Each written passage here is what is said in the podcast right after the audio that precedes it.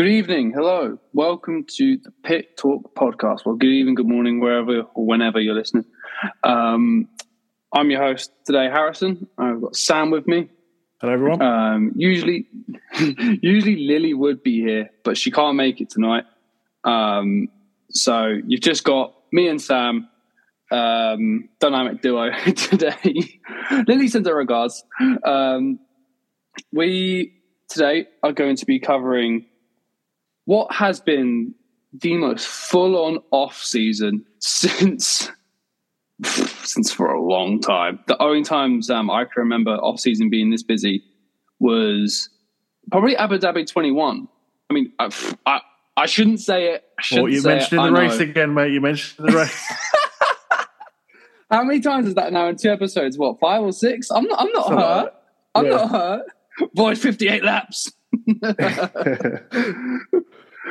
um, because he, I get. You know what? Let's not even go down that rabbit hole because I'm going to. Yeah. Okay. Cool. Um. Yeah. No. It's been a very, very interesting off season. Um. Yeah. Where do we start? Um.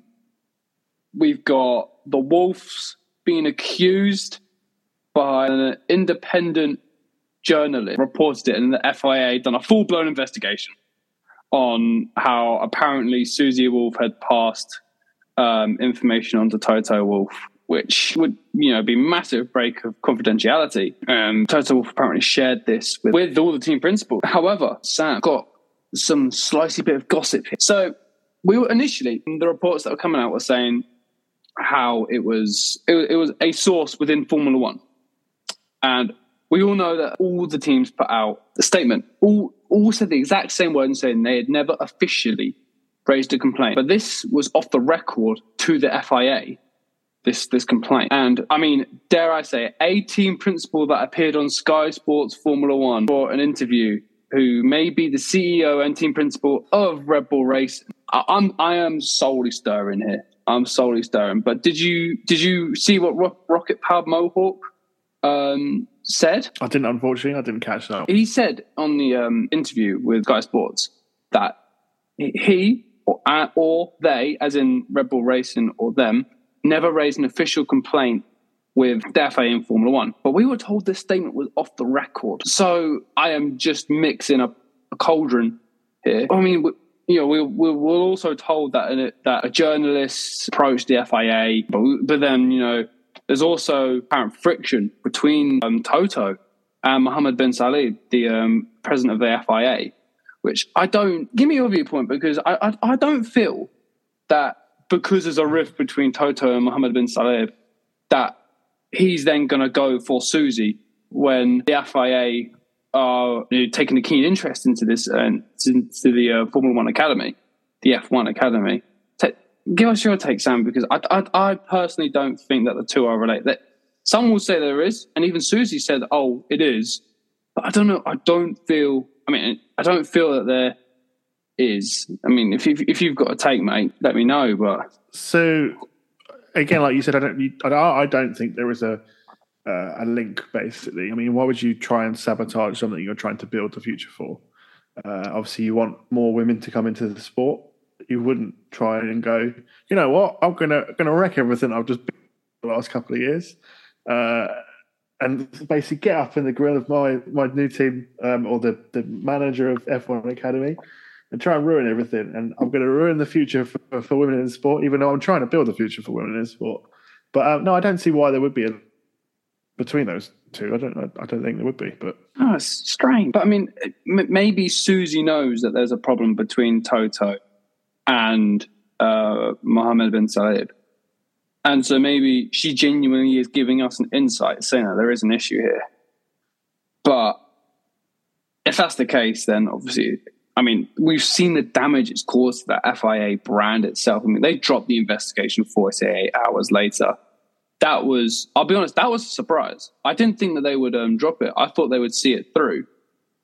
But I wonder if the shareholders or stakeholders of the FIA, the board, were saying, What's your reason? And not being able to provide a substantial reason, the board have encouraged wh- whoever was leading the investigation to enc- encourage them to stop it because it's damaging the brand of the FIA And there was even talk about Liberty Media at one point looking to eject themselves from FIA, which I think was would be really silly. Yeah, I mean, there there's always uh, and stuff like that about F1 trying to distance themselves from from the FIA. I mean, I watched the Brawn documentary recently, and it talks about the Formula One trying to pull away from the FIA and start their own series because they weren't happy with what they were doing.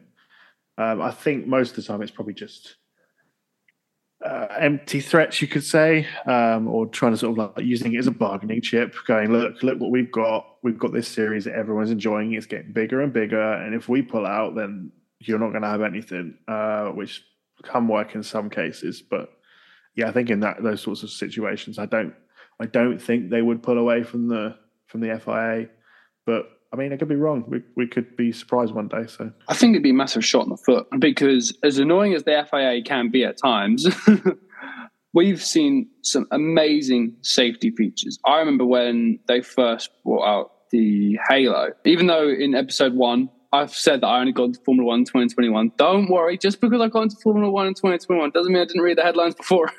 and I remember when they announced that Halo was going to be introduced and you know, seeing, I'll be honest again, the only reaction I really saw in the British newspapers was Lewis Hamilton's reaction saying that it looks silly.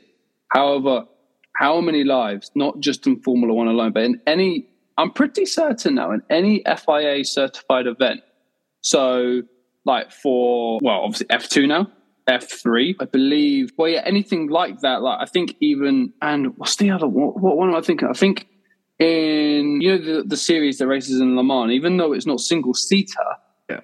um, the, the, the, what I'm trying to get at is they've got a really strong protection uh, life lifesaver cell. So in in, in this case, uh, for for single seater, it's the Halo. And how many times do we need to go back and say, like, it saved lives? It's evident. It's set. Romain Grosjean walked out of an explosion for goodness sake. Hamilton didn't get decapitated by Verstappen, and Alonso didn't decapitate. Um, was it Raikkonen or Leclerc? But he, he, he, it was at Spa, I think, 2019, uh, maybe, or 2018. Either way, look on uh, Alonso and the McLaren. I think it was Leclerc, actually. Yeah, it's Spa where there's a big, you know, lap one, turn one, the typical lap one, turn one incident. And you just saw the, the F1 car flying in the air, the McLaren flying in the air, and the halo piercing through the side of the car. And you see the radiator splits, and you can see the pressure release from it. And, you know, as again, as annoying as the FIA can be, they bring some fantastic safety features. That, that halo has saved so many lives. Lifesavers, or so many saved so many lives um, even the new regulations into 2022 about pit stops and how I had they, that what made them just a little bit slower. We didn't have any pit stop accidents in we. I think we had one in 2022 where someone missed their marks. Let's not forget Verstappen crashing into the pit in in uh, slow speed though. I mean, come on, mate. What race was that? It was in. Uh, it was one of the. Oh, that was Silverstone. So, yeah, that was free was, practice at Silverstone. Or was it qualifying or free practice? Either way, yeah. it was a Silverstone. Yeah, GP was saying, "Oh, once, uh, well, what happened there?" And um, Christian Horner asked him, "Why'd you say that?" And he said, "Because I wanted to hear him say he yeah. hit the wall." Yeah, no, I, I think it'd be rather silly. I mean, Liberty Media and F1 would try push their own thing. They always were, Like you said, it'd be empty threats.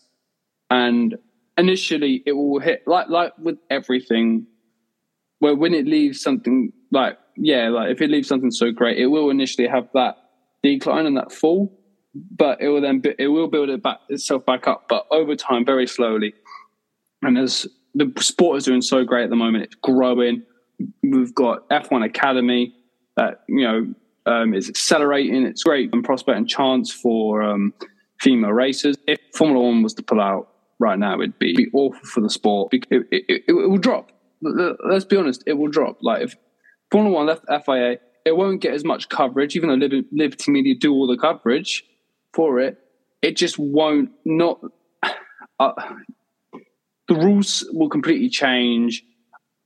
I think, yeah, because um, all the rules are set out by the FIA. So I think having an independent body that does the rules, and that's what I think the FIA should mainly stick to. Because by mainly sticking to the rules and rules only, they can introduce safety features. For example, like what they've done with the Halo, they made that um, mandatory for all teams. And if the FIA just step back, just simply stick to the rules and publish the rule book, and you know let the um, race director and the stewards do their thing with with you know the rule book that's been published. I reckon the sport it's on a high at the moment, but it will continue building on um, as long as Formula One and well Liberty Media and yeah, FIA just drop this whole oh I'm going to leave and change the rules. It's just not worth it at the end of the day, is it, mate? No, I'm pretty sure. I think I think it was mentioned in the Brawn documentary. I mean, if you haven't seen the Brawn documentary, definitely go check it out. It's a really interesting documentary. Um, that if they were to move away from the FIA, they lose access to a lot of racetracks. Yes. Which means that Formula One would have to build more circuits, more street circuits, which I know some people love a street circuit, um, but a lot of people don't as well. And you mean, I'm pretty sure you'd lose uh, definitely uh, access to sort of the classic tracks that people are like, yeah, that's Formula One, yeah. race there, you know. So I mean, it would, uh, it's mm. a it would be a bold step to step away, but it, it could happen if they get more and more attentions together at some point. Yeah, I, am not a one for I'm not one for street circuits. Um, personally, I mean, I don't mind the odd few because you have to view it from this side of things, like the sustainability side of things. Building a whole new racetrack, you know, that's not sustainable. When you could convert a street into a circuit, Azerbaijan, that's a great street circuit. I, that's probably one of my favorite on the on the grid. Apart from well, Las Vegas now, that's definitely one of my favorite on the calendar. After what's just happened, we've only had one race, but that was a pretty great race. But for example, we, have lost Paul Ricard, we've we've lost Portimao, two fantastic tracks. I mean, I'm not not many people like Paul Ricard, but I quite like that one. That was that was a great track, great straights, great overtaking, high speed Formula One. It's just what you want to watch, really. But yeah, no, because I think stuff tracks like Silverstone, Barcelona, yep, um, tracks like that. Those are two iconic, fantastic tracks. You'd lose them; they they would just drop off the face of the earth. And I don't think Formula One can afford that. It is literally just like like you said, empty threats, empty threats, mate. So here you go. I've got. I've just looked it up. Hmm. Licensed circuits by the FIA. So Abu Dhabi, um, Albert Park, Austin, Bahrain, Baku. Uh, Catalonia, Dubai, Imola, Hungaroring, Monaco, Monza, Silverstone, Suzuka, like literally all of the tracks on the F1 calendar, yeah, that are, that are run by the FIA, licensed by the FIA. You'd have to you'd have to start a new racing series. Yeah, it's big. It'd be too much money and it'd be too much of a waste of time. Really hope that you know they can get their grip together. But one big factor though, we saw what's happened with Andretti that's huge. Like, we know all the team principals are against it. We know no one, you know. Uh, how did you feel about, as, before we go into more in depth, how did you feel as a fan? Because I'll be honest, I didn't really, I wasn't against it, but I wasn't for it. Like, I agree what James Vowles was saying. Like, we're on a high at the moment. Let's just keep going with what we've got. what's what's your take? Because I'm I'm I'm I'm on the fence. I mean, I don't really know much about Andretti as a person, as a team. I know they're in Indy, and I know that Mario like won some Formula One World Champions and stuff like that. And also, I think I can't remember what his son's name is, but he's a very good motorsport sort of director and stuff like that. But I was listening to the Fast and Curious podcast uh, today, then one of the one of their episodes, and they were saying that you know, Karun Chandhok was saying that when he was younger, it was 22 teams on the grid. The fact that it would be better for Formula One to have another team on the grid. So there is more movement in the driver market and more places for the up and coming F2 champions to get a seat somewhere because we're kind of getting into a point where we've got a stalemate. I mean, look at Oscar Piastri, sat for years without a drive. Nick de Vries sat for years without a drive. Champions of F2 coming up and then stalemate. They've got nowhere to go. And then they just sit as a reserve driver until they go, you know what, I don't want to race anymore. I'm not racing anywhere. And then they don't ever get a seat in F1 because no one moves around. Whereas if you had another team like Andretti, I think it would be good. I mean, it was obviously more money for Formula One, more movement in the driver market, more competition on track, more development. There's another team pushing other team, another engine supplier, Cadillac, supplying the engines. You know, it was. Uh, yeah. I, I, think it was a it was a strange move for, for Formula One uh, to say that Andretti would benefit more then the Formula One would benefit out of Andretti. Financially, maybe. It's quite hypocritical. Yeah, financially, maybe, but with like, all those things I just discussed, you know, options in the driver market, everything like that, I feel like it's a win win for both sides. Um, I know the team principals were against it; they'd have to split the prize pot and all that sort of stuff. And but you know, keep pushing the sport forward. It's doing well at the moment. It's on a high. You may as well just keep going up. But yeah, I don't know. It was a very strange decision that I thought, oh, as soon as it got announced, I was like, yeah, okay, cool, new team. That'll probably go through quite well. Uh, the team principals love a moan like they normally moan, but you know, new team, awesome. 2026, everything's sorted. 11 teams on the grid. When it came out, I was like, I read the statement and I was just like, why? Why have you made that decision? Like who? What have you got the work experience kid to do that and go? Oh, you know, I don't know who this team is, and you know, it was just a weird decision. Yeah, it's it's rather silly because for those who don't know, Haas is a power tool company by you know the owner Gene Haas, and they're in IndyCar as well, I believe. But you know, aside the fact, I I didn't know that Haas was a power tool company until I started doing some research into Gene Haas. Like I thought well, I, it's also in Drive to Survive, but you know, doing some further research into it, I didn't realize they were a power tool supplier in America, and I was I was thinking that you know Haas was just named after some rich bloke that wanted a Formula One team, but I re- that's what I find really hypocritical that Formula One has said, oh, and the Andretti name is going to benefit more than the Formula One name, but then are we not seeing that with Haas? Like you're going to do, say, your research into Gene Haas. Oh, he's a power tool supplier you know, for his power tools. I'm like, oh, I like that power tool. I'm going to go buy that. Where, and you know, I find it, yeah, quite hip, hypocritical. And I think as well the um, the the whole. You made a really good point about uh, driver situation. I I didn't listen to that podcast to be fair, but that's a really good point you've made. Because now, hear me out. I, as I said in the last episode, I love Pierre Gasly. I think he's a great driver, but the evidence stacks against him. He's not you know, next Michael Schumacher. He's a good driver, but he's not the next next Michael Schumacher. And you know, Esteban Ocon. Those two, I, I hate to pick on them. It's a bit of a stalemate, but I hate to pick on them. Yeah, I guess really Esteban Ocon and Pierre Gasly, they haven't really been able to move far in their careers. They're never, neither of them are really close to a championship. So I guess because Alpine have put a lot of money and investment behind Ocon, they they want to try to keep on as long as possible. Yeah, it's a bit of a step. It's it's great to see some fresh blood. I think, yeah, with Sargent, I mean, Zhou isn't exactly fresh, but at the same time, he is probably one of the he's one of the younger people on the grid. You know, Sargent, Zhou, um, Piastri, um, seeing those guys come through the ranks, and you know, they're doing pretty good. If we was to have that that eleventh team, like that would just change the game because there was talk about them having another like they were going to have one American driver on their team and try have a female driver on their team, um, which be you know be great. You know, finally getting um, a woman into Formula One. But think something somewhere, Formula One saw something that they didn't like, but they didn't want to publicly announce it to maybe embarrass the Andretti name. But I mean, they had the they've had a wind tunnel set up. They've got everything set up to get into Formula One, which I don't know why you would do that when you wouldn't have um, approval from Formula One. I guess it's to get ahead of the curve. I mean, I suppose yeah, to, uh, they were developing a car, but also they could probably mm. use it in the multi championships they have. Uh, I mean, I'm just looking on their website, and they they race in Extreme E, Formula E, WeatherTech uh, Sports Car Championship, Indy Next, IndyCar, Super Copa, and Supercar Championship. They're everywhere. They're uh, you know they're not like they're just like just slightly dipping their toe into the motorsports. They are in every series. They're, they're proper. They, they, are a proper racing team. And going back to that bit about what you said about having uh, different drivers in, I think there was talk about having them have Colton Herta as their male F1 driver.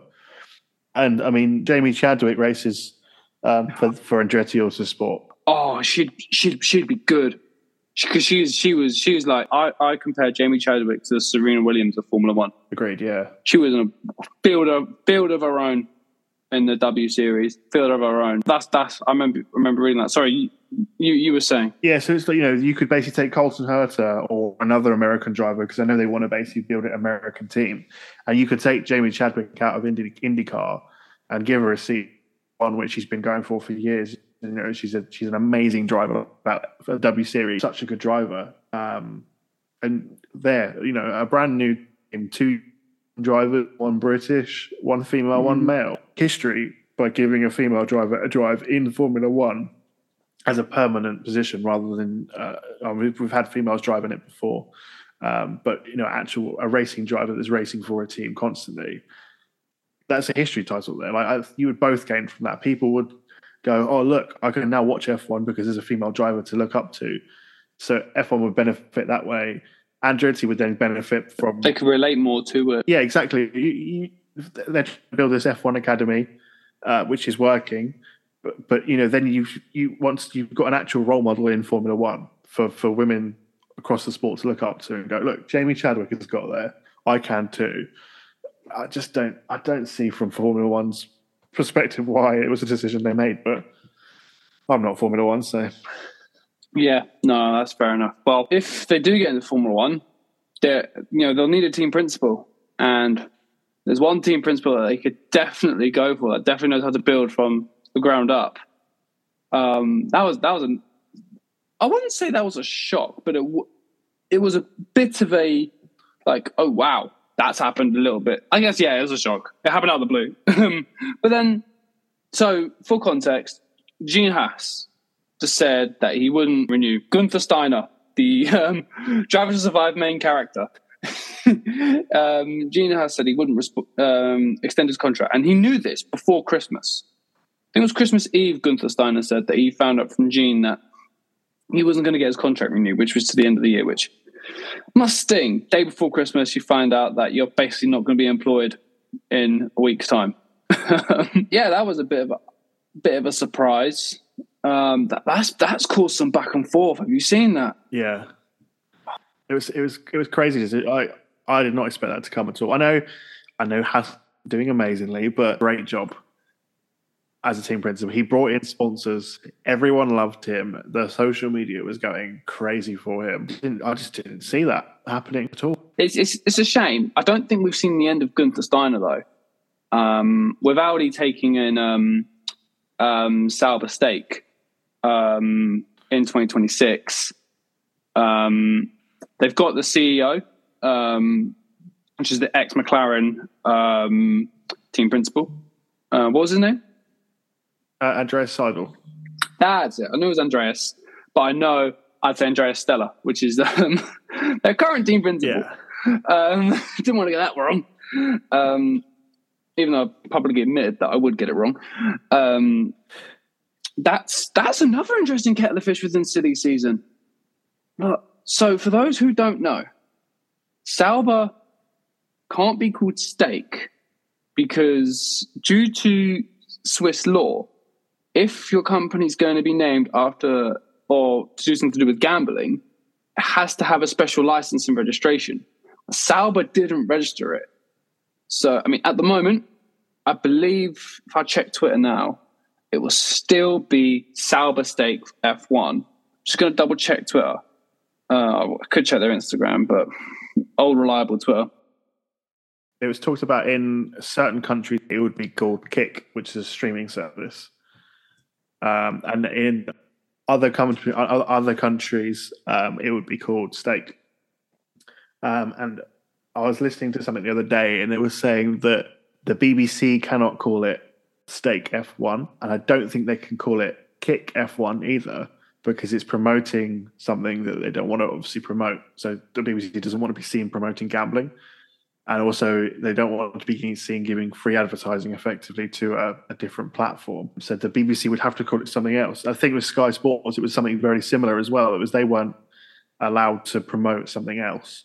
Uh, and a lot of media outlets. So, but well, Sky Sports cover the majority of Europe's coverage of F1 and sort of Channel Four and stuff like that. They they do sort of the UK's second covering, and they weren't they weren't going to promote those two. They were going to call it something else. There's been a lot of sort of discussion about what they actually going to call the team when it comes to sort of like Crofty saying it or um, the other commentators saying it because they obviously don't want to be promoting things they can't legally promote. Sauber's a good name still, but I think they might call it something different. Who knows?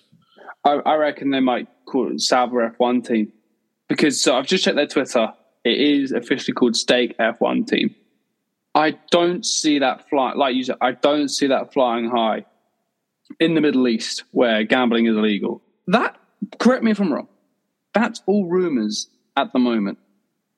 Like, we'll, we'll see in Bahrain and we'll see in Saudi Arabia and in Abu Dhabi if they will be called kick F1 team or if they're going to be called stake F1 team because Saudi Arabia are trying to open up, well, that, that part of the world is trying to open up more to the world. And so they've let some laws pass recently with, you know, human rights and, you know, being able to, um, I think in Saudi Arabia now you're allowed to buy alcohol, which is the first time in 77 years or something like that. So let's see, because obviously these are all rumors. Let's see what they're going to be called in these Middle Eastern countries. Because it'd be very interesting if they stick with stake F1, where it is illegal to gamble in the Middle East. But then, you know, apparently they might not even be allowed to call that because the Swiss government, I believe, are fining or suing uh, or taking to either way. They're being taken to court, aren't they, for not registering their name correctly? Which is fair enough. It's, uh, someone's had a bad day at the office, not registering the paperwork, but stuff stuff like that can happen. Um, and you know, well, here, here we are now. We'll, we'll, we'll definitely see what happens.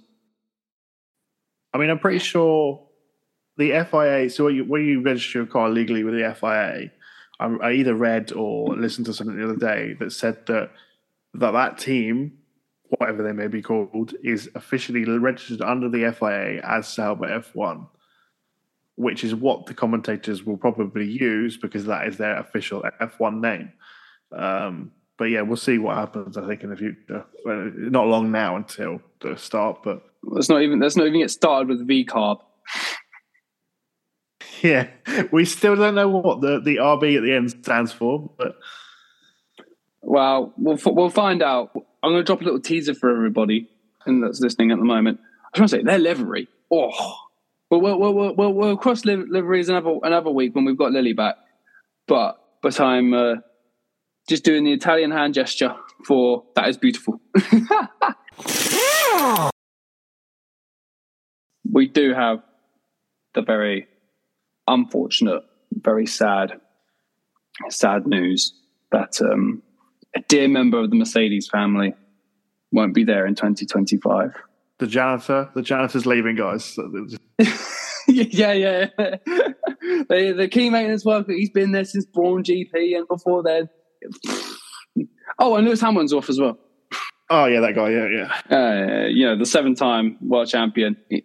Yeah, he, he's off his way. He's, he's only going to he's only going to Ferrari. Eight-time world champion, mate. Just gonna. Oh wait, no, that's sorry, no, no. I was gonna say we're, we're not that big. We're, we're not we're not that big just yet. for for, for uh, future listeners, um, Max is the rightful three-time world champion, and Lewis is the rightful seven-time world champion. I am not biting my lip as I say that sentence. It does not hurt whatsoever. And we will not mention Abu Dhabi 21, even though that's the seventh time we've mentioned it in two episodes. God, we're doing great. We're doing, we're, yeah, it lives in my head rent free. Um, I think what would be good is the number eight, mate. But, you know, anyway, we move on. that, that look good. That look good. One day, Sam. One day. But not even a day later. Well, actually, yeah, a day later. Probably a few days later. We have a new controversy on our hands. Christian Horner, what on earth is going on at Red Bull? Oh man, what on earth? It, it's all speculation at the moment. I mean, we're filming this on the night that the RB20 has been released. For context, Christian Horner has been accused of, in, officially, he's been accused of inappropriate behavior within the workplace. Now, this can stem to a wide range of things. We won't um, go into what they could be because it'll be rumors, even though we delved into some rumors earlier on. We're going to talk facts and facts only for once. Um, officially, there's been inappropriate behavior within the workplace. A- anybody can go read this up on Sky Sports or BBC Sport, anywhere at the moment. Anyone can go read of this. Um, we're not going to speculate what it is, but there's been rumors that he's been having uh, been controlling employees and also he's been um, sent some quote unquote pictures, and there is a file that have been passed on to the Red Bull family. Now, as much as these rumours have come out and from credible sources, Sky Sports are reporting it, and I don't think BBC are, but Sky Sports are reporting it. Craig Slater has definitely reported on it. There's a dossier on it. But Horner has said today, he so he's publicly denied all allegations. And he has said that he's got a great relationship with the, the board over at Red Bull, and they are fully in the loop. And he is just letting the situation play itself out. Craig Slater even suggested, "Oh, why did you not think of stepping down?" Um, what's your take on that, Sam?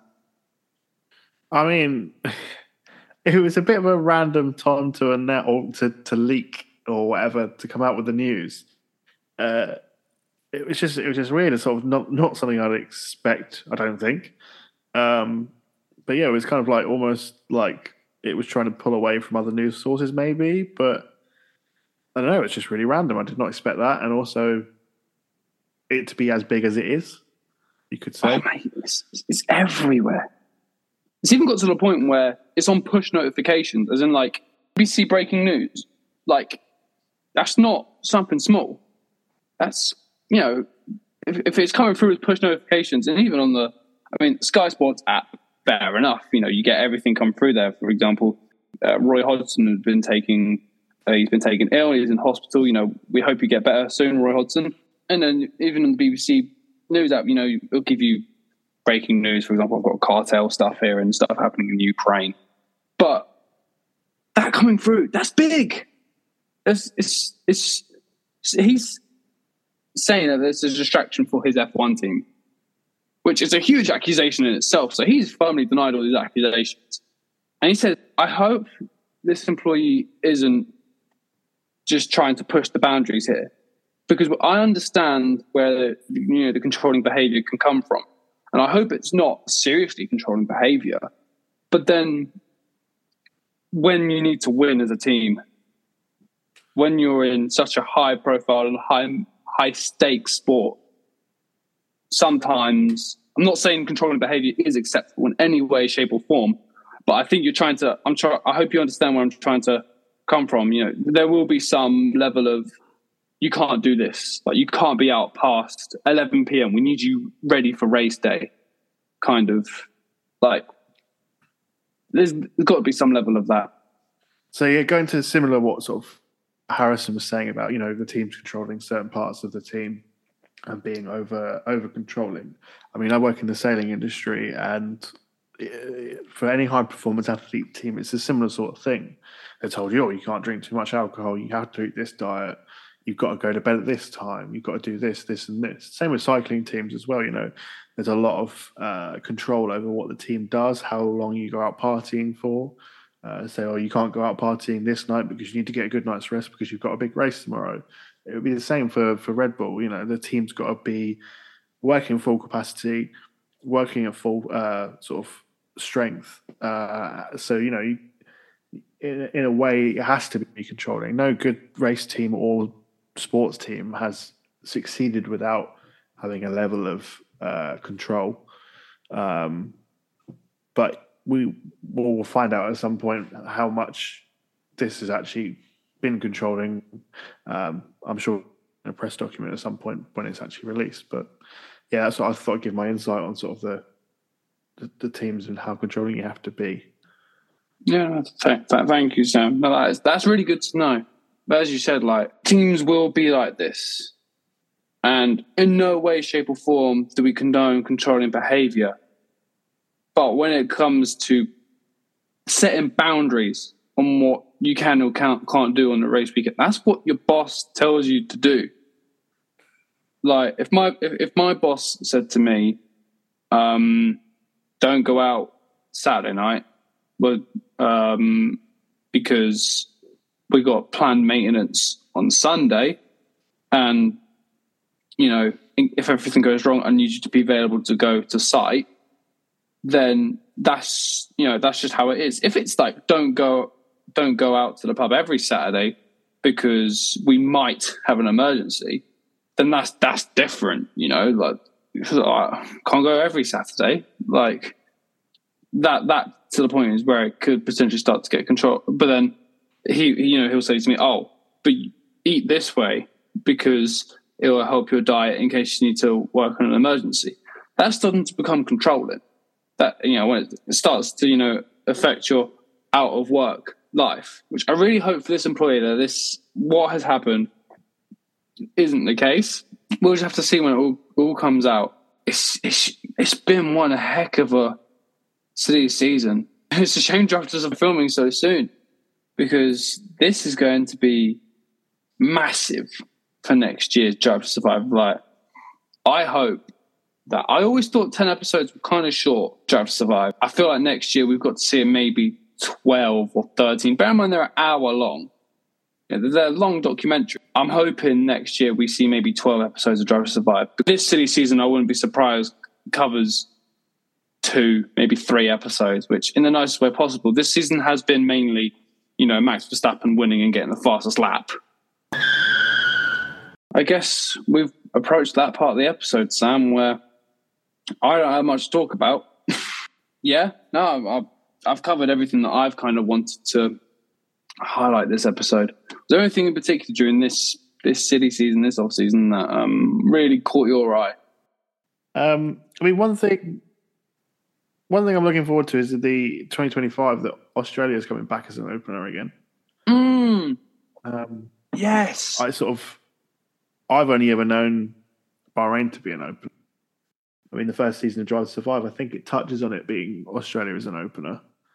Um, and I was kind of like, oh, wait, what happened to Bahrain? And then I sort of did a bit of digging and found out that Australia was an opener. But I'm, I'm kind of looking forward to that. I think that was, that'd be a nice little change up in the calendar. Um, the calendar of about 45 different races, but you know, oh we'll yeah. see how that goes.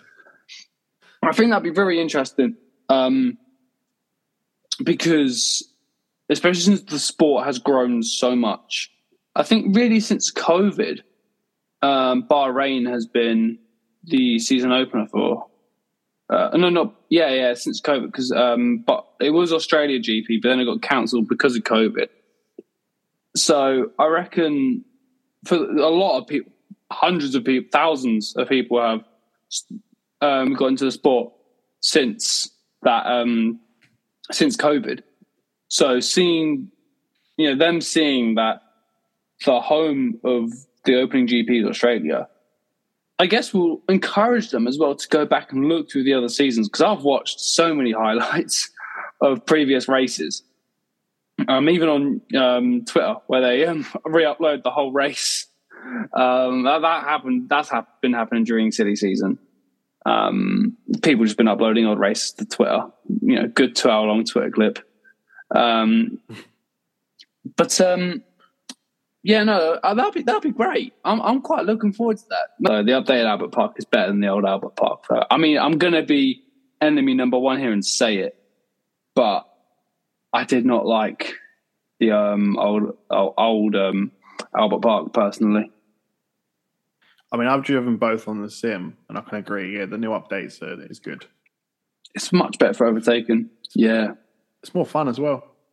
Yeah, it'll be. It's much more fun to watch. So that's, I reckon, when when uh, Verstappen overtook Hamilton this um, in 2023, if you had that chicane at nine and ten, and that's now just nine, you wouldn't have had Verstappen overtaking Hamilton because that Red Bull wouldn't have been able to build enough speed uh, between then and the fast chicane at um, what is now 10 and 11, maybe 11 and 12. Um, but I really am looking forward to um, that being the season opener. Um, that being said, the Madrid GP, that is, uh, that's, that's, I've got no words. I don't like it. That's my word. I- It's so, I really hope that they don't get rid of Barcelona. Barcelona just got the best upgrade ever by getting rid of that stupid final chicane. And now they're like, oh, you know what? Let's do it in Madrid. They're going round a roundabout. yeah. Like, oh, everything about it makes me put my hand over my eyes because I, I don't want to look at it. when it got announced, when I first initially saw the plans, I was like, mm, I can't see that being approved. How has that got approval over Andretti? Yeah, I mean, uh, some of the renders I, um, some of it looked they looked okay. Like I said, the people were speculating rem- renders of what the track's layouts would be. And I was like, oh, okay, that could work. That looks like a decent track. And I saw the one that they've released as one of those renders, and I was like, oh, that one's terrible.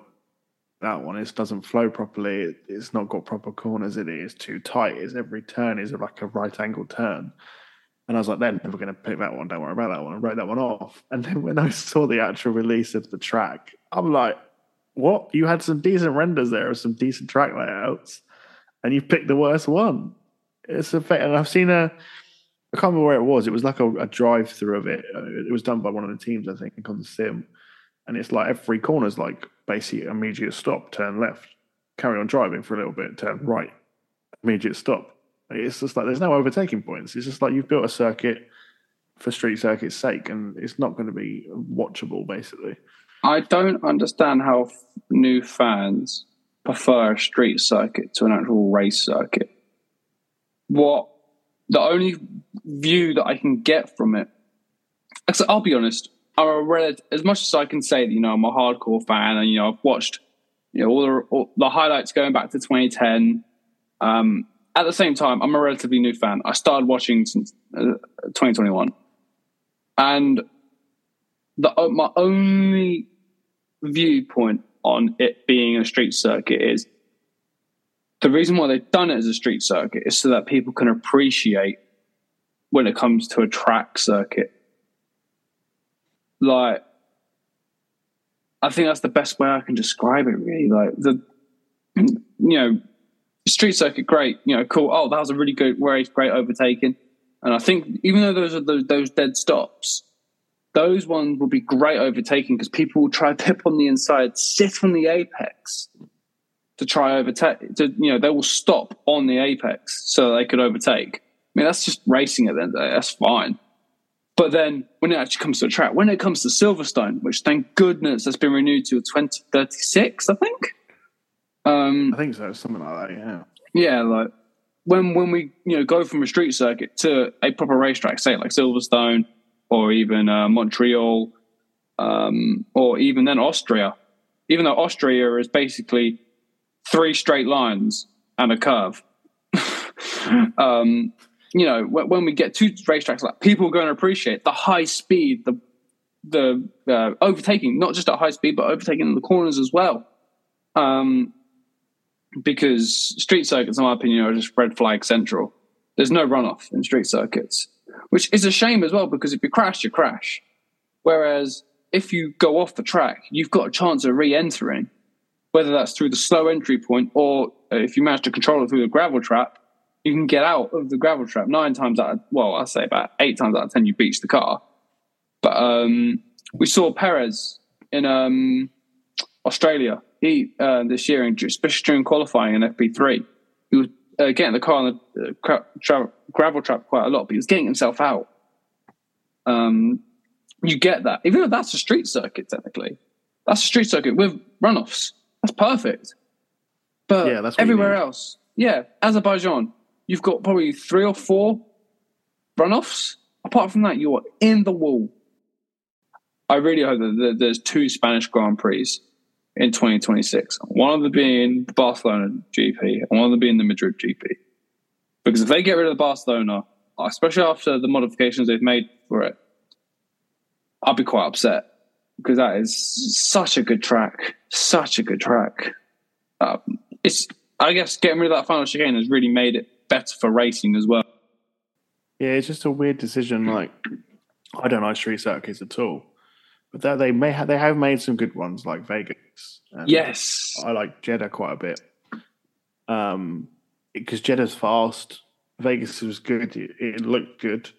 It was there was a lot of opportunities. I mean, they kind of didn't do amazing job with Miami. It could be better, but you know they've they have made some decent street circuits. And like you're saying, like Albert Park, that that is a street circuit with runoffs. That is perfect. That's what you need because it. I didn't even think about it was a street circuit until you mentioned it was a street circuit, Um, it looks like a track, Yeah, exactly. but it's still a street circuit. Like, that's what you need. Or like going around going around parks. I mean, Monza, that's in the middle of a park. yeah. Like more tracks like that. Going, you know, you could do one probably. Well, not not they will do one, but you could Regent Park in London. That would still be a street circuit, but there's enough room to play with it to have off off runs and you know gravel traps and all that sort of stuff. Yeah. They they did flirt around. But just the Madrid one was almost you know, just like throwing in a track for fun.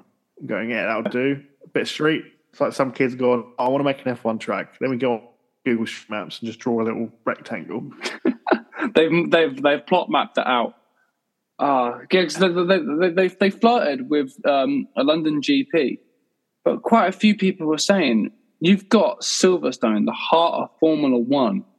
Why on earth would you want to go racing around Big Ben and the London Eye and Downing Street to you know compared to you know going through going around Silverstone?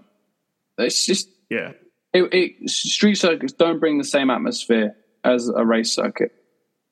Um, I'll, I'll, I'll reveal later on in, in later episodes, but um, I'm going to my first ever Formula One race this year, and I am so excited for it. Being at a circuit is just going to be a different atmosphere. If I was to, I can watch cars go fast down the street. You know, I, I can go up the road, car meet, watch them do drifts, and watch them belt, you know, drive past McDonald's at fast speed. Even then, you can go into some parts of London. You can go into a Mayfair and see, you know, your Ferraris and your Lamborghinis drive really fast in a 20 mile an hour speed limit. seeing a Formula One car do that is not going to bring as much excitement as seeing two car, three cars, wheel to wheel. You look at um, in 2022, um, Silverstone with Perez, Hamilton, and Leclerc. You don't get that at street circuits. You just don't. Oh, what was it? The only time you. Oh, Austria as well, 2022. We had five cars battling for one corner.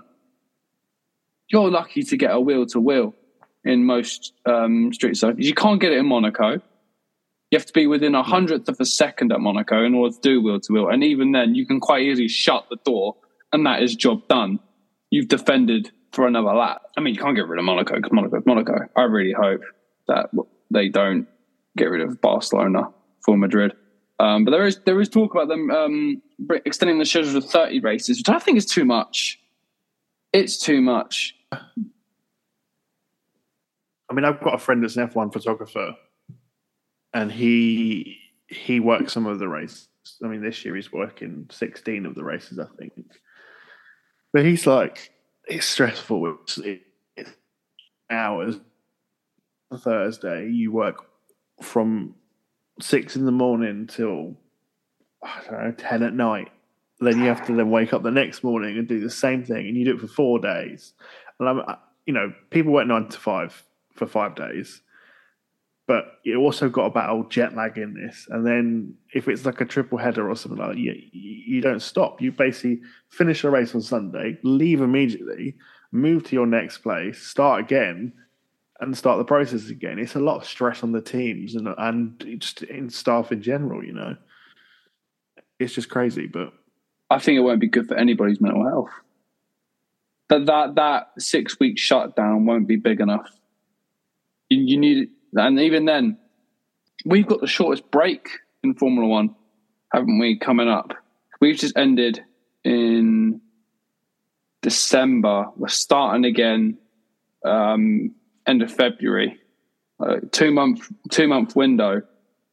That's pretty short, and to considering there was only twenty one races last year because China and Imola got cancelled.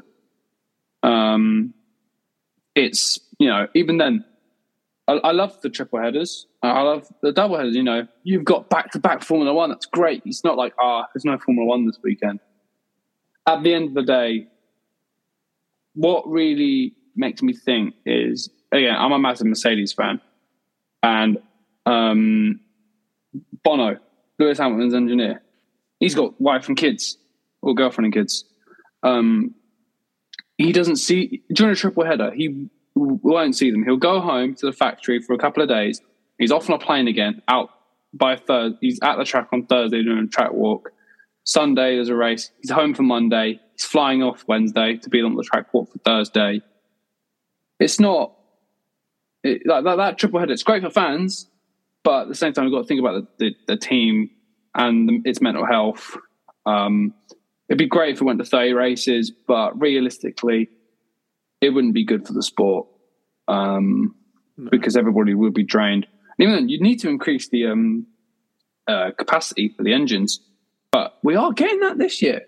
Um, three power units from last season increased to four. So Ferrari at the moment are are crying of thanks that Ferrari power unit is more unreliable than the New York subway system. And the sprint format is changing as well.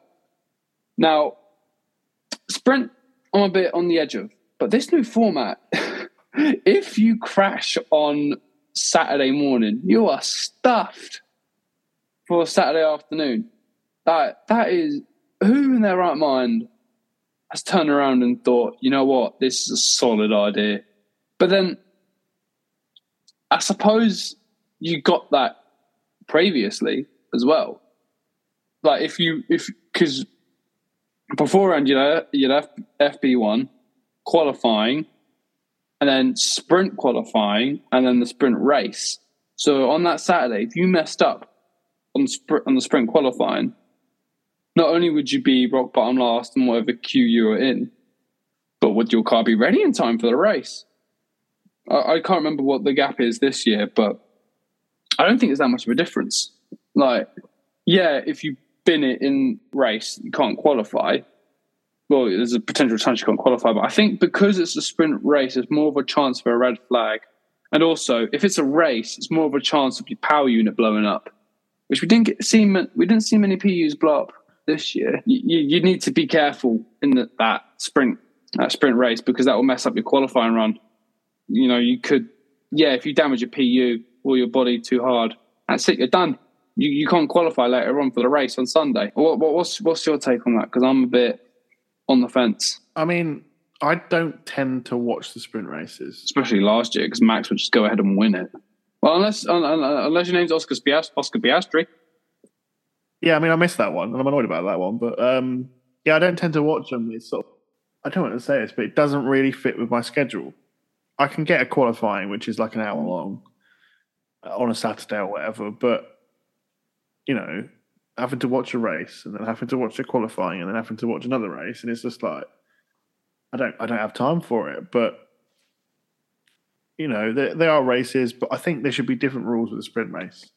Maybe you should have a sprint engine you put in, or you know, sprint tires or sprint whatever. You know, something something sprint different, so the car's not going to break for the Sunday. It's not right? a bad shout. Right. Well, thank you, Sam, for saving the episode there after I ran out of things to say. No, I do appreciate that. Um, we're going to wrap it up here. Um, I'd like to thank everybody for listening. Again, Lily sends her regards. Uh, she apologises that she can't be here today. We will be back soon. Again, we've got many more episodes on the way. We really appreciate it and thank you guys for listening. And hopefully, uh, we'll catch you soon. See you later. See ya.